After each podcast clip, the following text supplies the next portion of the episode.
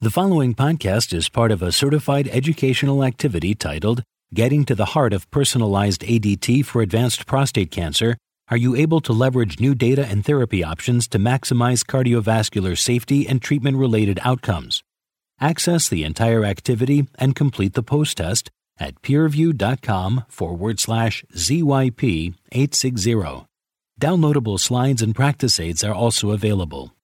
Find out how much you know about optimal management of cardiovascular risk factors in prostate cancer patients through a simple three step process in this self assessment activity comprising five question modules.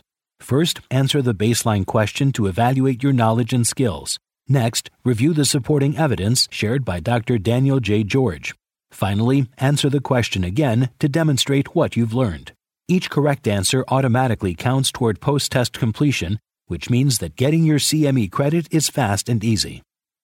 We need to recognize that ADT is really the standard of care for our patients with advanced prostate cancer, and it has been for the last almost 80 years now. Retrospective cohort analysis of over 26,000 patients with metastatic prostate cancer treated in the United States shows that cardiovascular disease was the most common non-cancer cause of death. So recognizing that there is this sort of competing causes in our patient population because they're older men, because they have comorbidities, and cardiovascular disease is such a prevalent cause of death in our general population, it's also a significant cause of death even in our prostate cancer patients. And using the Framingham risk scores, a prospective study of over 2,400 patients showed that patients with prostate cancer were about two thirds of which were at high risk for cardiovascular disease, which really says that this is a population where cardiovascular disease is really endemic to their risk. And thinking about that, our patients are more likely than not to have these risk factors. And that's going to be complicated as we treat them longer and longer because patients now are living longer than ever with advanced prostate cancer. This cardiovascular risk is accumulating over time and is probably being exacerbated by the treatments that we're giving them. And multiple population based registries have shown that patients with localized prostate cancer demonstrate that about half of the patients had cardiovascular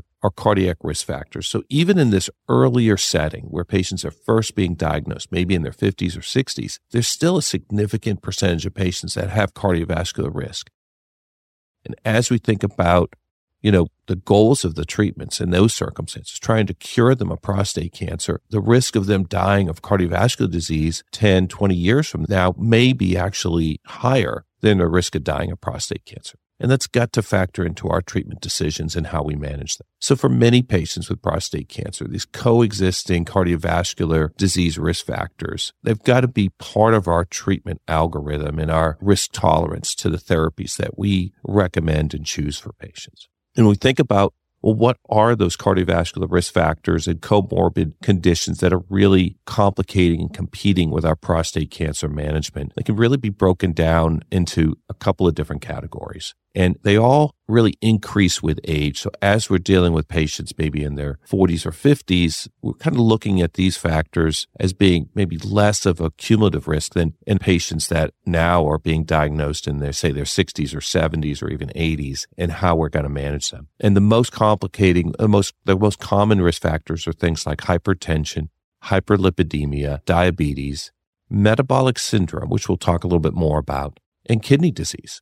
And some of these comorbid conditions that we're dealing with are things like atherosclerosis, ischemic heart disease, heart failure, stroke, coronary heart disease, arrhythmias, atrial fibrillation, cardiomyopathy, and valve disorders. And, you know, these conditions are kind of interrelated. The first group is really more kind of metabolic, systemic. The others are really kind of focused on the cardiovascular system in particular.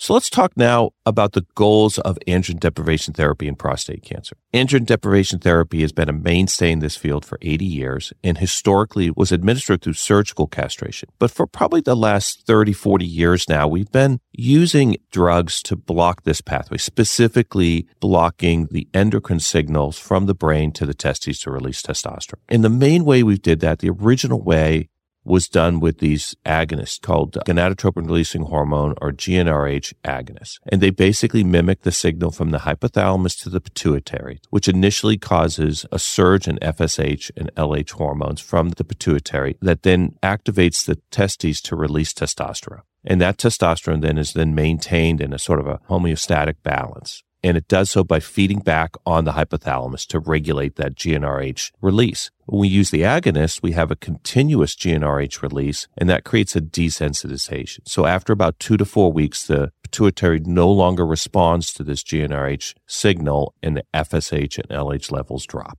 And that's how our agonist therapies work. Our antagonist therapies work by more directly blocking the GnRH release from the hypothalamus. And by blocking that, then we have a more direct, immediate decline in FSH and LH. And so we have a more immediate suppression of testosterone. There's no reliance on this negative feedback loop. And that gives us an opportunity both to more quickly drop testosterone and more reliably and quickly recover testosterone when we stop the drugs. And these two have become really the mainstay of how we administer hormonal therapy now, or androgen deprivation therapy in prostate cancer. But as I alluded to, you know, there are risk benefits to these approaches. And unfortunately, the androgen deprivation therapy strategy in testosterone suppression has widespread effects. Testosterone is a hormone that works not just on the prostate and prostate cancer cells, but it also has far reaching effects across our body. It has metabolic effects that affect our muscles and muscle loss, decreasing some nitric oxide production on endothelial cells and causing effects on our vasculature. It, it affects cholesterol levels and can cause an increase in LDL and a decrease in HDL levels. We could see, you know, effects that are pro-inflammatory and cytokine releasing. We could see, you know, effects on triglyceride synthesis and fat metabolism and metabolism in general with a decrease in the inhibition of differentiation into adipocytes, so more adipocyte tissue and more fat gain. And these sort of metabolic effects that are happening at the liver, the muscle mass, the body fat mass, and other tissue masses, you know, have a slow but cumulative effect in the body. And they ultimately can result in decreases in our vasculature and both a stiffness and tightening of our vasculature, as well as a formation of clots at a microscopic level that can really affect our blood flow throughout our system system. And these have profound effects on a number of tissues and can result in this sort of central adiposity that we see, this dyslipidemia, glucose intolerance, and increased risk of insulin insensitivity and risk of diabetes, sarcopenia and muscle loss, diminished exercise tolerance, and even ultimately our cardiovascular disease risk and risk for major adverse cardiovascular events like heart attack, stroke, and even sudden death. And so we think about sort of these androgen deprivation mechanisms on the cardiovascular health, you know, they're fairly widespread and they're driven through this axis, as I mentioned, this drop in testosterone. There may also be consequences to how we drop that testosterone. As I mentioned earlier, our GnRH agonists result in an initial surge of FSH and LH hormones, which then stimulate the testes to make testosterone. But these hormones also affect other tissues in our bodies, including our vasculature and adipocytes and other tissues. And whether that be from that arterial stiffness we spoke about to the inflammatory cytokine effects at a local level within vascularity, you know, these can be tipping points for patients that already have pre-existing risk of their cardiovascular disease consequences, maybe in some cases unknown risks. And these changes in FSH and LH, even transient for weeks to months, can have, you know, effects that can disrupt some of the balance of atherosclerotic plaque and myocardial cells and vascular tissues proportion of men that exposed to androgen deprivation therapy increases with age. As I mentioned, they're younger men in their 40s and 50s. We're diagnosing their cancers earlier. They may be amenable to surgery or active surveillance. They don't necessarily receive androgen deprivation therapy. But as we get men in their 70s and 80s, we're screening less in that population. Men are presenting with more advanced disease, more aggressive disease, and our management options become a little bit less curative and androgen deprivation therapy is actually increasing. We can see the percentage of patients you know, receiving androgen deprivation therapy increases with each every five year increments of age over time. And that really has led us to this point in time. And if you go back over our last, you know, 10 or 15 years, the recommendations from the American Heart Association, American Cancer Society, AUA have really recommended for routine cardiovascular risk assessment in our prostate cancer patients with blood pressure, lipids, blood glucose evaluations. But when we look at a series of veterans and through the VA for 2010 to 2017, more than 30% of those initiating androgen deprivation therapy did not receive this kind of comprehensive and relatively easy cardiovascular assessment. And even when we look at our most recent NCCN guidelines, these recommendations are only getting more consistent more comprehensive and I think more urgent in terms of this. And yet the uptake in our practice is still suboptimal. And I think this is clearly an area for improvement. So the mechanism of action for LHRH agonists and GnRH antagonists differ. And these differences, although they both result in suppression of testosterone, do result in different approaches and different consequences to these approaches. So let's just review for a minute the mechanism for each of these. For GnRH agonist therapies, which have been around longer and really since the 1980s, they focus primarily on a negative feedback loop by mimicking the pulsatile release of the GnRH from the hypothalamus to the pituitary. When we administer an LHRH agonist, then what we're essentially doing is we're stimulating more consistently release of FSH and LH from the anterior pituitary, which then activates as a hormone, circulates the body and activates the testes to release testosterone. That then feeds back that testosterone level and that serum level will feed back to the hypothalamus and without the agonist present will result in a decrease in that GnRH. But by having that LHRH agonist present in the presence of that testosterone, then the anterior pituitary becomes desensitized to that presence of LHRH agonists and results in a suppression of the release of FSH and LH. And that typically takes about two to four weeks. And so you get this initial surge of testosterone and then a subsequent drop in testosterone as those FSH LH levels are chronically suppressed. Now that's very different than the way GnRH antagonists work. GnRH antagonists work by blocking the signal from the hypothalamus for the release of the GnRH. And by blocking that signal, we get an immediate decline in FSH and LH within days. And that results in an immediate suppression of serum testosterone level, again, within days. So there's no testosterone surge. There's no you know, dependency on this negative feedback loop. There's no desensitization to this pathway. And so whenever we decide to stop that GnRH antagonist therapy, GnRH itself is going to start to be re-released again from the hypothalamus. And when that happens, we're going to get a recovery of that FSH and LH. And the testes, may take a little bit of time to grow back the cells that will release testosterone, but when they do, testosterone levels will return. And so we get a little bit more consistent in earlier recovery of testosterone. So these mechanisms differ in how they regulate testosterone. They may also differ in obviously the FSH and LH levels over time. And we can talk a little bit about the mechanisms of those as well.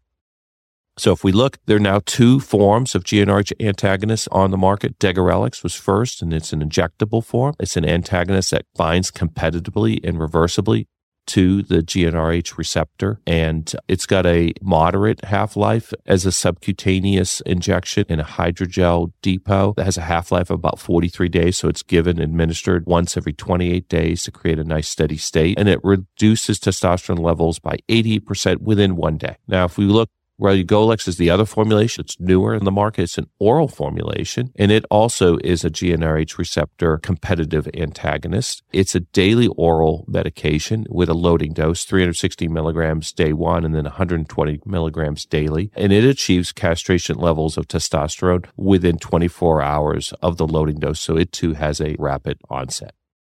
Now, there's potential cardiovascular risk reduction associated with GnRH antagonists in some meta analyses. These are retrospective analyses done primarily with Degarelix, since that was on the market sooner. We can see that there's a relative reduction in that cardiovascular risk rate by about 50% when we look in these meta analyses from six phase three studies, over 2,000 men with prostate cancer, comparing the efficacy of these GnRH antagonists to GnRH agonist therapy it's this kind of, you know, retrospective meta analysis data that really led to the first real randomized trial to look at these therapies head to head from a cardiovascular perspective. And that was the PRONOUNCE trial. And this was a planned large randomized study of over 700 patients to receive either leuprolide, uh, GnRH agonist, or degarelix, uh, GnRH antagonist. And these were specifically selected patients with cardiovascular risk, with increased cardiovascular risk. And unfortunately, this study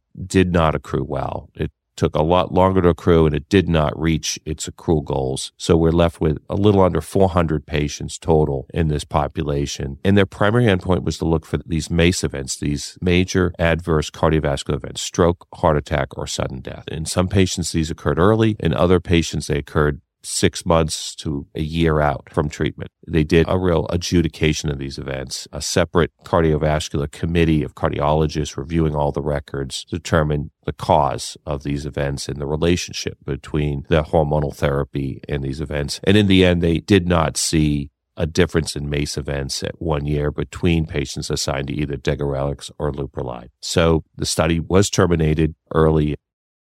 Now, the other prospective study we have is the HERO study. This was the pivotal trial to study the effects of leuprolide versus relugolix on cumulative testosterone, continuous testosterone suppression over a one year period of time. And that was a non inferiority study evaluating a two to one randomization, relugolix to leuprolide, and looking at that testosterone suppression. And it was a positive study. Relugolix was superior to leuprolide at suppressing testosterone continuously over that one year period of time. But as a exploratory endpoint, they also evaluated cardiovascular events, particularly these MACE events, major adverse cardiovascular events, cumulatively over a 48 week period, and were able to demonstrate about a twofold increase in these MACE events in patients receiving leuprolide versus relugolix. Again, randomized study. These were all comers of advanced prostate cancer, many of which, but not all, had cardiovascular risk. And we saw the cumulative incidence in relugolix, 2.8% of patients had a major adverse cardiovascular event, 5.6% of leuprolide patients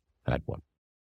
And so when we think about these two GnRH antagonists and the similarities and the differences, they're similar in their rapid testosterone suppression. They're similar in their mechanism of blocking GnRH release. They're similar in their ability to maintain that suppression. The pros for degarelix is that it's a monthly injection that can be viewed as a pro. They can come in, get that injection. There's not necessarily a copay associated with that, so there may be some cost utility. The cons is that, you know, they have to get a monthly injection. There can be injection site reactions. They can be painful. They can limit, you know, their access because they have to physically come to get those injections in many cases. And it can result in a longer time to testosterone recovery because there is a depot effect. Its half life is 43 days. Relugolix is an oral formulation. Many people see that as a pro. It has, again, this rapid testosterone recovery because of the oral formulation. It's going to have a shorter half life. It's going to more quickly leave the system and allow for that more rapid and consistent recovery. And we see this 50% reduction in MACE events in this large randomized prospective study. The cons is that it's an oral medication. There may be difficulty and copays for patients. There may be adherence challenges for patients taking a pill every day. And, you know, these are patients that are really up. It's their responsibility to take the medicine. We're not administering it. So there are pros and cons to each of these approaches. And I think it's great to have options for our patients, but it's important to recognize the differences in these options.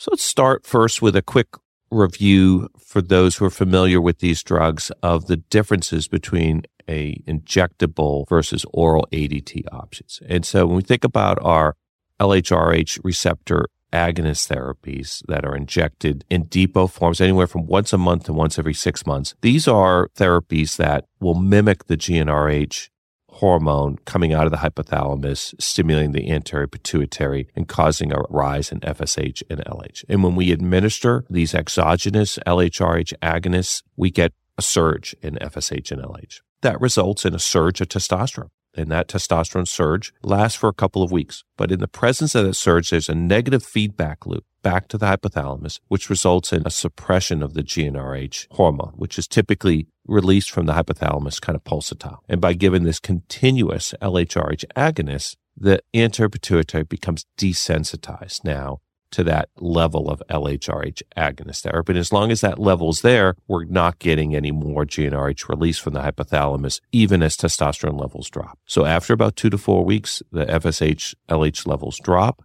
pituitary becomes desensitized, the levels drop, and the testes stop making testosterone and the testosterone levels drop. And as long as that LHRH agonist is present, we maintain that suppression of this pathway. Now that's different from our oral GnRH antagonists, which more directly block the GnRH receptor. And by doing so, we're essentially blocking the function of GnRH on the anterior pituitary and blocking the release of FSH and LH. So those levels are no longer surging. They're never leaving the anterior pituitary. The testosterone from the testes is not surging. It's dropping instead. Even within, you know, one day of that loading dose, we're getting a decline in testosterone levels to castrate levels. And that's having a more direct, immediate effect on the prostate gland and prostate cancer. So it's those two mechanisms that were studied in the HERO phase three study. And this was really a study to meet multiple regulatory agencies, you know, demands. So in the United States, we needed to show that Relugolix reliably and consistently suppressed testosterone with very tight confidence intervals around that. And so the study had 624 patients receiving Relugolix. For other regulatory agencies, they wanted a non-inferiority study to show that Relugolix was equal to Leuprolide at this continuous suppression of testosterone. So we had enough patients for our confidence intervals for Relugolix, and Leuprolide was given to 310 patients. So two to one randomization, men with advanced prostate cancer, 934 patients. The primary endpoint was that suppression of testosterone in the Relugolix arm. The secondary endpoints was this non-inferiority comparison as well as some factors here looking at short term castration levels and testosterone suppression. The inclusion criteria were really three populations. They were patients that had biochemical or clinical relapse after local therapy, they had metastatic disease, or they had advanced localized therapy that was deemed to be unlikely to be cured with local treatment. So men getting hormonal therapy, maybe with radiation therapy. It was required to have at least one year of ADT. They had a baseline serum testosterone of 150, a baseline PSA of at least two, and a good performance status. And they excluded patients that had you know, surgery or chemotherapy or expected or had already started on ADT. They excluded patients that had prior ADT for more than 18 months or had not recovered their testosterone or had systemic chemotherapy for prostate cancer, no active liver disease, and anybody that had a very high risk cardiovascular. They had a heart attack or stroke within the past six months. They had an active arrhythmia or really uncontrolled hypertension. They were deemed to be too high risk for the study. This international study really focused on this broad population and the top level results revealed that Relugolix suppressed and sustained castrate levels of testosterone in 96.7% of men. They needed to show a bar of 90%. It was 96% with very tight confidence intervals. So more than met the benchmark set by the FDA. And then in the non-inferiority comparison, they were able to show actual non-inferiority, actual superiority over Leuprolide. Leuprolide demonstrated an 88.8% sustained castrate level of testosterone. And they excluded that first window where we got a surge. So excluding those patients, the Leuprolide still was less effective at continuously suppressing testosterone. It was about a 7.9 percentage points difference in favor of Relugolix. And again, the 95% confidence intervals did not cross here, so it met the superiority threshold. A number of those key secondary endpoints, including the non-inferiority suppression, which talked about the cumulative probability of testosterone suppression on day four, 56% in the Relugolix zero with the Leuprolide arm. The cumulative probability of testosterone suppression on day 15, 98% for Relugolix, 12% for Leuprolide. Again, sort of speaking to that, you know, really kind of early and dramatic effect from Relugolix that you're not seeing with Leuprolide. 80% PSA response on day 15 for Relugolix, only 20% for Leuprolide. And then the cumulative likelihood of a profound testosterone suppression, less than 20 nanograms per deciliter on day 15 was 78% for Relugolix, only 1% for Leuprolide. And lastly, the FSH levels were different. We see about a three and a half fold increase in FSH levels of 5.95 at six months for Leuprolide versus 1. 0.72 for Relugolix. So even with that testosterone suppression and Leuprolide kicking in, we're still seeing FSH levels higher in the Leuprolide group than in the Relugolix group. As I mentioned, there was a flare associated with leuprolide. We see that in that first week with testosterone levels increasing about 50% uh, in the leuprolide group. No flare at all with relugolix. These levels drop immediately, and we see that suppression within that first week of administration. Those levels are more profound at day 15 and week three. Eventually, those testosterone levels in leuprolide come down, and you can see by three to four months, these levels are overlapping. They're both, you know, chronically suppressed. But it does take some time. There are are some leuprolide patients that require, you know, several months before we get those testosterone levels down as low as what we see with relugolix. And then within this HERO study, there was a sub study. There was a sub study of roughly 200, 180 patients or so that were randomized three to one, three of the relugolix patients to one of the Leuprolide patients to be followed in the HERO study, just like all other patients, but to also be tracked for their testosterone recovery at the end of the study. At the end of 48 weeks, the beginning of week 49, end of treatment, there's no more leuprolide administration. That three month injection has stopped. And so that was the end of the three month injection for leuprolide. And then at that point in time, the relugolix tablets were stopped. Patients were followed monthly for three months to track their testosterone recovery, with 280 nanograms per deciliter being the goal to reach. And you can see that roughly 50%, a little bit more than 50% of the relugolix patients reached a recovery testosterone of 280 nanograms per deciliter by 90 days, less than 10% of the leuprolide patients reached that at 90 days. So a fairly dramatic difference between these. You can see the mean testosterone recovery for relugolix right around 280. For leuprolide, it's right around 50. So most of the patients here are maintaining a castrate level out to 90 days after a year of leuprolide treatment. Three months later, and most of the patients are recovering their testosterone in the relugolix arm. So really, I think demonstrating quite dramatically the difference in the testosterone recoveries between these two groups.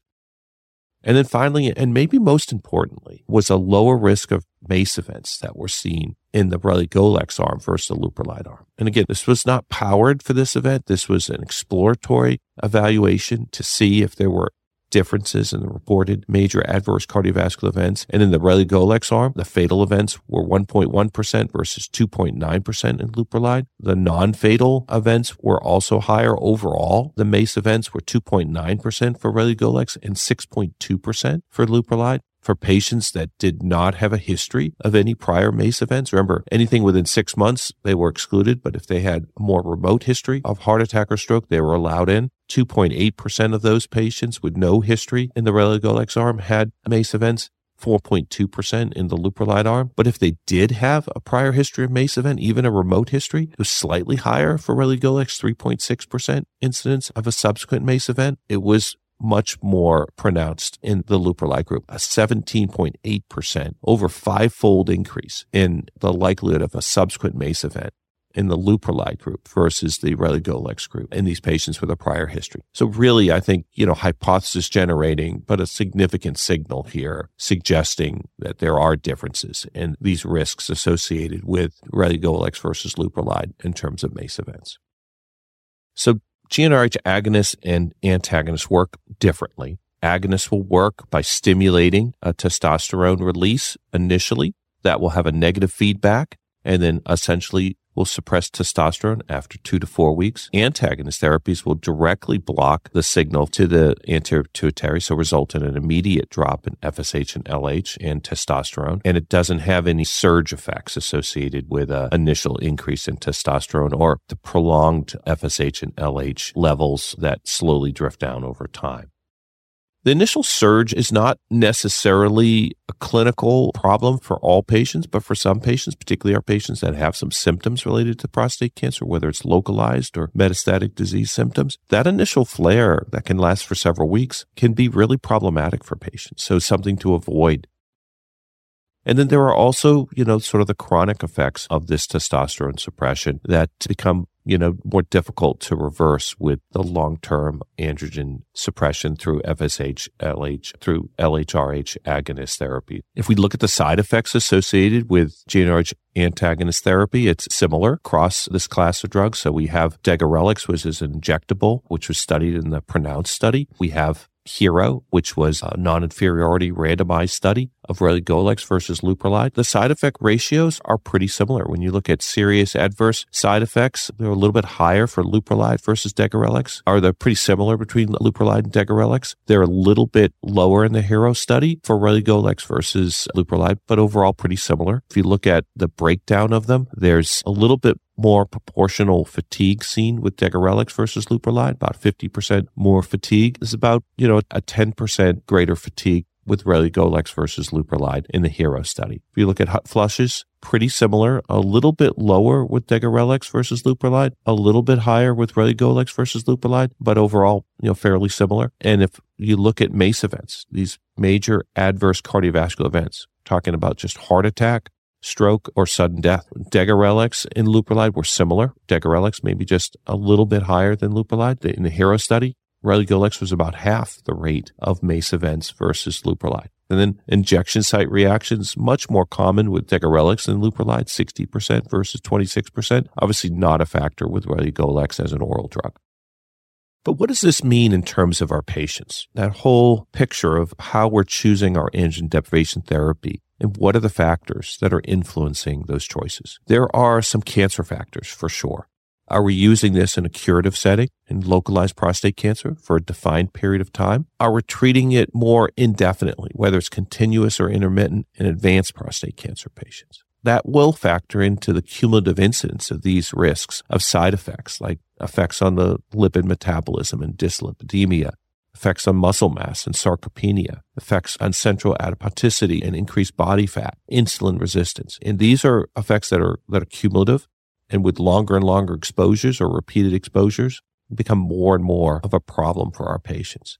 And they lead to other conditions uh, like diabetes and ischemic heart disease, arrhythmias, sudden death, cardiovascular events, and heart failure. And so recognizing both the cancer use and setting for this hormonal therapy and the consequences short and long term on our patients is really critical. And then recognize that these patients, independent of their cancer, have other risk factors that could influence these events, including pre-existing cardiovascular risk factors that could be, you know, further modulated in a negative way by our hormonal therapy. So some of the pre-existing vascular issues and metabolic issues in our patients, their fitness and conditioning. Some of this is modifiable. Some of this we can better manage their blood pressure, their lipid control, their hemoglobin A1C, and their diabetes or risk of diabetes. Some of this is things that patients can modify their diet, their exercise, their weight, their sleep, their compliance with medicines. There's a buy in here that goes into our decision factors and how we're going to manage these patients with how much the patients are willing to take on, how much are they willing to accept, and how much are they willing to change in order to really minimize the risks associated with this added therapy now for the prostate cancer. And then the management of these conditions could benefit from other subspecialists, our cardiologists, endocrinologists, an exercise team, exercise physiologists, dietitians, you know, caregivers within the patient's, you know, family network. So these are all to me part of the team of people that can help us reinforce the behaviors, the compliance, the goals of therapy, both in terms of effectiveness on the disease, but also minimizing these risks at the most effective level. When possible, that kind of multidisciplinary team approach is best. There's also the considerations of oral versus injectable. And patients will have, you know, different views on this some patients, you know, like to come in and get an injection. And once every six months with a LHRH agonist is maybe something they're used to. Not too many patients have been getting, you know, injectables every month, particularly with degarelix and the painful injection site reactions and the frequency, you know, has been a challenge on patients. Cardiovascular benefit now, we're seeing, you know, some you know, data suggests now prospectively there could be differences between these agents, particularly relugolix and leuprolide. And we see this twofold increase in MACE events with leuprolide, even much more so in those with a prior history. So recognizing that in our patients is clearly a, something to consider in our choice of therapy. The rapid testosterone effect and suppression particularly for our patients that are presenting with symptomatic prostate cancer is important. Cost and insurance coverage is an issue. And thankfully, some of those things are getting better with our oral agent, relugolix, now on the market for several years. And then adherence. Making sure that, again, these are patients that are going to stay with the program. And adherence goes both for coming in for their regular visits for the injections or being reliable and taking their oral medications. And there's ways of monitoring this, monitoring testosterone levels if patients are having problems with compliance. This is a shared decision process. At the end of the day, we don't make these decisions in a vacuum. We discuss this with our patients. The lifestyle changes has got to be part of the care. The differences in these ADT formulations and understanding patient preference is important. How aggressive are we monitoring? How effective is this therapy? Are these PSA levels dropping proportionally to the right amount. We know that patients whose testosterone PSA levels don't drop to less than four by seven months are at significantly higher risk for disease relapse and early death from castration resistance. In many situations now, we're combining these therapies with other drugs, other androgen receptor antagonists, in our advanced disease setting. So making sure that we're getting the maximum PSA effect in that setting is key, but also managing adverse events and their impact on quality of life for our patients is really important. Even side effects that aren't necessarily severe, but are chronic, like fatigue and hot flashes, can be difficult on patients. Effects on, on their memory and cognitive effects, effects on their strength and conditioning can be things that really affect their quality of life. And then whether or not we're doing this, you know, indefinitely or for a defined period of time, intermittently or for just a one time, you know, course, all of those things kind of factor into our decision on which androgen deprivation therapy we're going to use.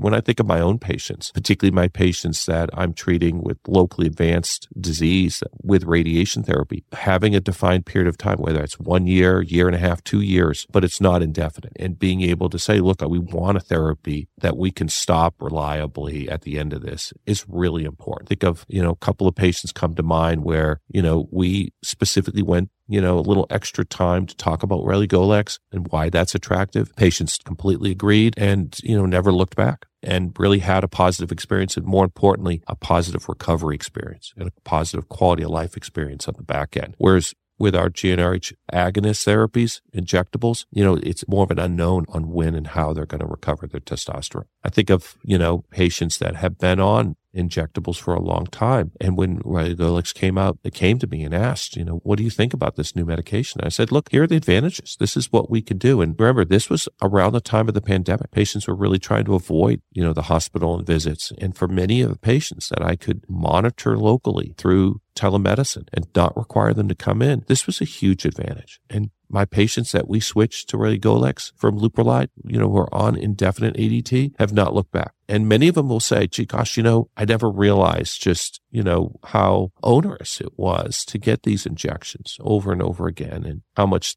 they appreciate being free of that. You know, it just takes one bad injection experience from a patient, one injection that really causes a hematoma or hits a nerve or you know real soreness for them to say look i really wish i could avoid those in the future. And when you think about these patients even if they're on every three month every six month injections but they're on it for 10 years these are a huge advantage for patients to avoid, you know, having to get those injections 20, 30, 40 times over that time period. So for me, these are the kinds of things I talk to patients about initially, or even patients that are on GnRH agonist therapy as to why they might consider switching to an oral agent like Relugolix.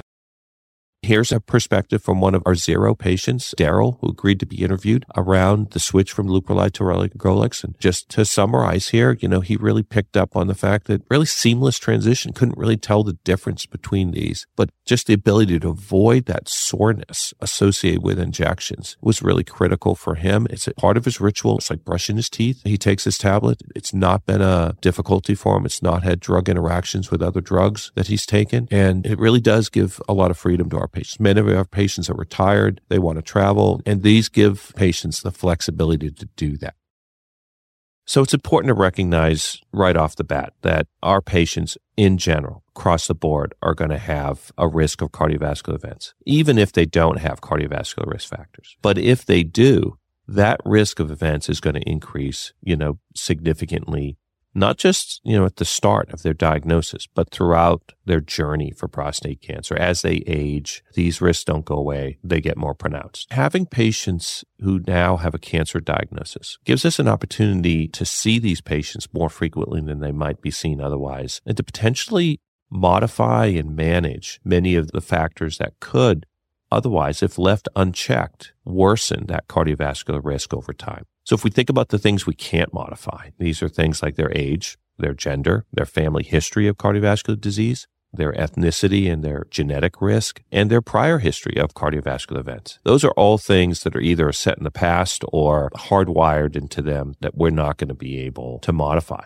But then there's a whole host of things that we can modify, like blood pressure, like total cholesterol and HDL cholesterol, smoking, their blood sugar and their BMI, and other markers of chronic inflammation and other effects on their body. So recognizing these as modifiable, these are the opportunities we have to really change their outcome over and above their prostate cancer treatment. And the way we do that is going to be with a lot of medications, but also with a lot of lifestyle. If we think about smoking in particular, probably the number one biggest influence you can have if the patient is a smoker is to get them to stop. It's got all kinds of effects on inflammation, on cardiovascular risk, on you know, organ function from pulmonary function to cardiac function. So smoking is a huge risk, not to mention other malignancy risks and other things that could really confound and complicate our care. Diet is a huge modifiable lifestyle factor. And diet is something that, you know, in this country, it's a challenge. We have, you know, tremendous, you know, access issues, food deserts that many patients live in where they're just not accessible to good whole foods. Many patients are eating diets that are largely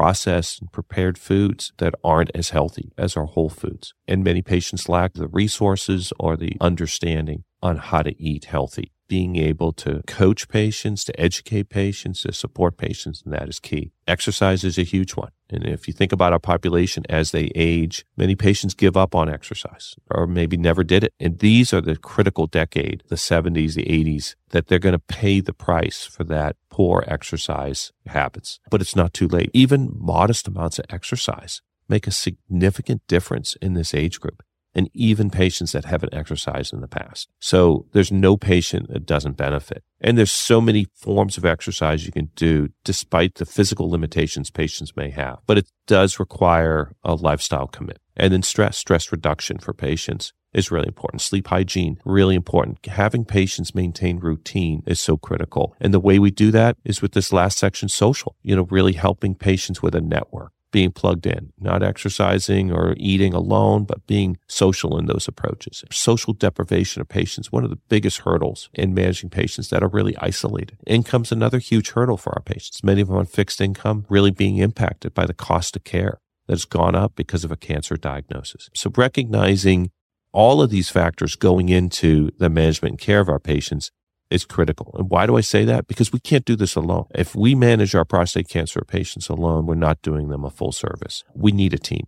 And that team includes our colleagues in other specialties like cardiovascular Cardio oncology clinics are popping up all around, major academic centers and even community centers beginning to recognize the benefits of patients with cancer seeing cardiology and the specific concerns that cardiology concerns for our cancer patients. Having an endocrinologist on your team that works with you for diabetes management, cholesterol management is really critical. Hypertension management with a cardiologist for sure can be really helpful. Sure, we can all put one blood pressure medicine on, but what do you do when they're on three or four? This is really not in our realm. And this is something something where I think we can really benefit from having that team approach and recognizing there are, you know, increasingly comprehensive guidelines within cardiology and endocrine and other specialists to kind of help us in managing a lot of these things is really critical.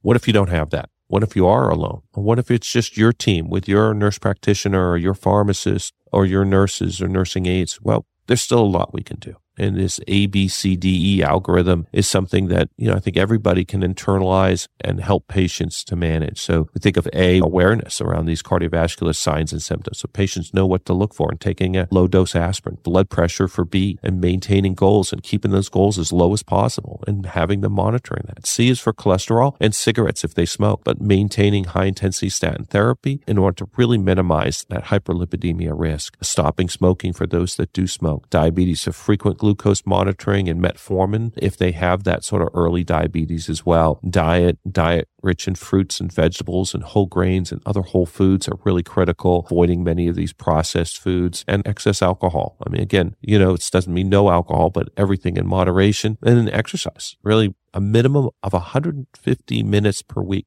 think about that, you know, that's three 50 minute workouts. That's a lot of exercise. That's the goal. If we can do, you know, even you know, some of that for our patients that have limited exercise capability, that's good. But for those who don't have limitations, pushing to those kind of goals is really critical. And then if we think about, you know, this impact on exercise, I can't stress this enough because, you know, this is really ultimately the path to frailty.